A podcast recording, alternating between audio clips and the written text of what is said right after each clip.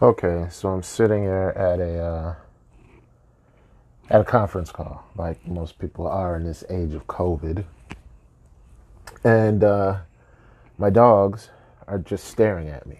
You know, I lean towards the door, and one of them, uh, Diesel, he takes off running, but the other, the bigger, the younger one, Roger, just sits there staring at me. So I stand up, and he's standing there staring at me. So I'm like, Do you need to go outside? And as soon as I say outside, he runs to the back door. You know what I'm saying? See? That's the way you do it. And then I just followed up with, You get your money for nothing and your chicks for free. And there was no response. It's like dogs don't understand uh, mid 80s uh, pop culture references. Anyway.